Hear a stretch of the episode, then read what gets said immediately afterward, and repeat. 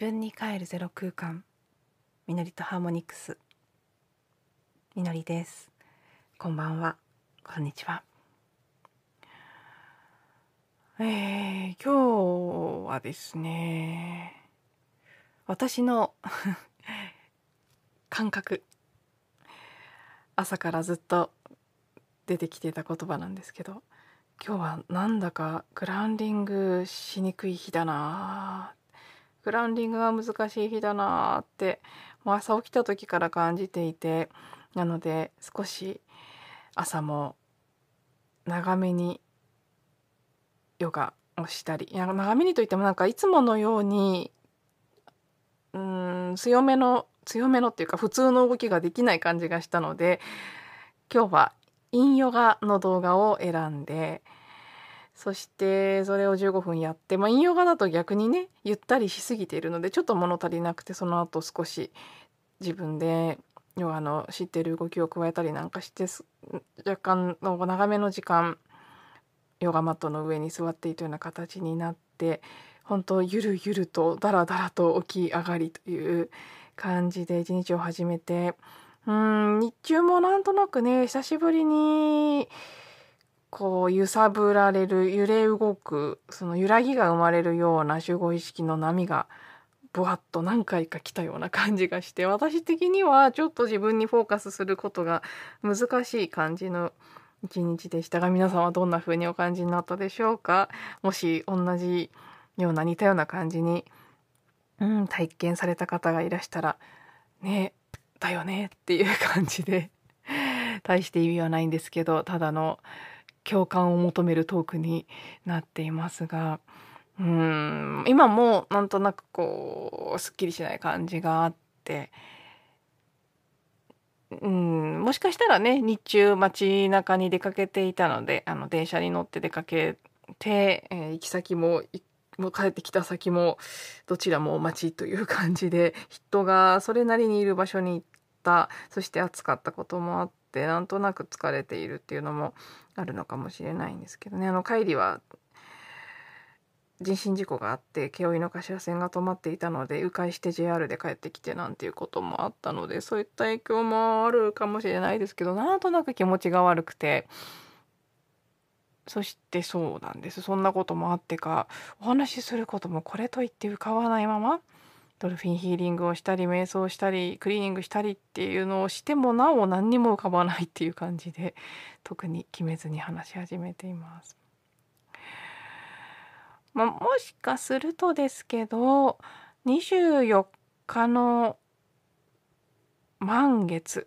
1回目の水亀座の満月ですね。今年水亀座の満月が2回あるっていうことがとても象徴的だという話は以前のエピソードでもさせていただいていてその後クライアントさんとのセッションなんかを通じてもやっぱりここ大事っていうか結構肝なんじゃないかなっていう実感が増していましてなかなかパワフルなんではないかとそしてその満月のエネルギーが私自身はねなんとなく今日ぐらいからこう体の中で感じ始めている感覚があってなんかねやっぱり女性は月のサイクル体で感じることができるんだなって なんか改めてそんなこと感じちゃうぐらいあ来たなそろそろっていう感覚が今朝あったんですね。なのでまあその満月の浄化エネルギーみたいなものもどんどん降り注ぎ始めていての今日のモヤモヤ感っていうのもあったのかもしれないななんて感じています。オリンピックの開会式もどんどん迫ってきていますしねでもこの後に及んでああだこうだといろいろなことが起きるんですね。今回のオリンピックっていうのはもうこれでもかとダメ押しのように最後の最後までいろんなことが起き続けるんだなっていう感じで何なんだかよく分かりませんけどね。でもなんかやることになったからにはどうなんでしょうね。まあいろいろな考え方があってもちろんいいと思うんですけど私は個人的にはなんかやるだったらやろうよみたいな気はしますね。やるんだったら足引っ張ろうとしないで協力して盛り上げようよみたいな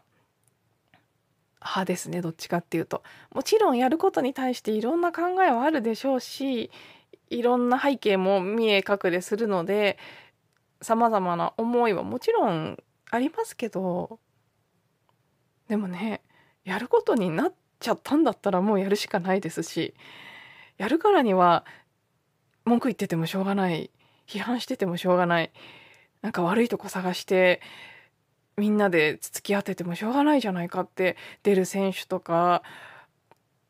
ねえあの仕方がなくというかいろんな形で、うん、関係してる方たちのことを思ったらですねもうこうなったら前向きな気持ちでやったらいいんじゃないかと思ったりもするんですけどなんでしょうねあのあんなに毎日選手が何人感染したとかいちいちいちいち言う必要があるのかなとかいろいろ疑問なところもあります。そんなにそこを強調する必要あるのかなってそれは毎日全選手とか全関係者の検査をしていたら検査の精度も含めですよ。数人の陽性者が出て当たり前じゃないですかって思うんですけどね。それを1人2人って数えて騒ぐことに何か意味があるのかなとか私は思ってしまいますが、もちろんねマスメディアとしては、えー、ネタ探しというところもあるんでしょうけど。うーん。なんかいつかニュースとかワイドショーとか問題を取り上げる番組ではなくていいこととかうまくいってることとかを取り上げる番組になったらいいのになそんな時代が来るといいのにななんていうことも思ったり してしまいます。あのでこの前「イマジン」の曲をご紹介というかあれはね皆さんご存知でしょうからご紹介でも何でもないですけど取り上げましたけどあの歌のいいところの一つ私が素敵だなって思ったこの一つは「イマジン」って想像してごらんっていうことを語りかけてることだなと思うんですよ。世界を良い場所にするもっといい場所にしていくのに私たちに一体何ができるんだろうって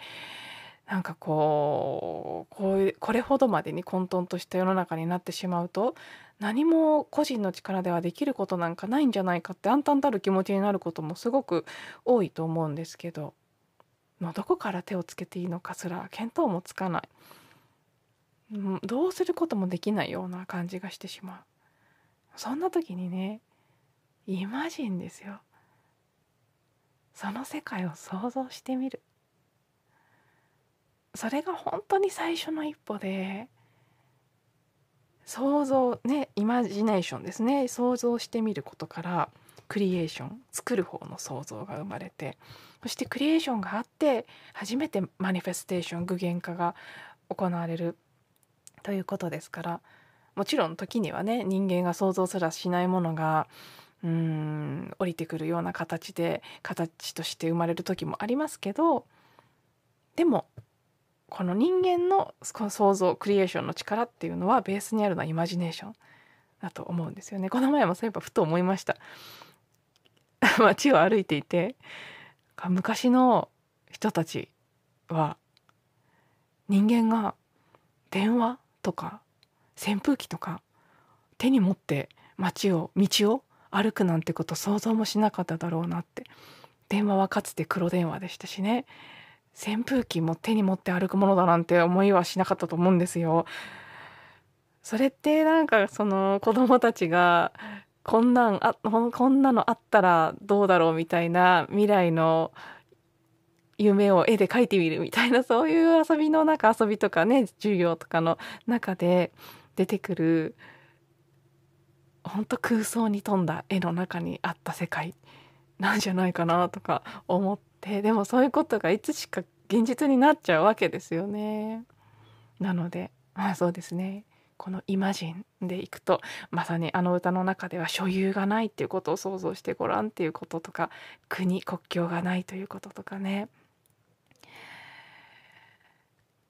そんな言葉が語られていますけどそれも是非とも私としてはね想像してみたいと思いますし今日はそうニュースやワイドショーが毎日いいことや問題ではないことを取り上げて報道しているという時代をイメージしてみたいななんてなんか話の流れのままに全然考えてもいなかったことを語りそしてなんだか私自身が嬉しい気持ちになっています。ね皆さんはどんなことを想像してみたいでしょうか？はい。では今日も最後まで聞いていただいてありがとうございます。また次のエピソードでお会いしましょう。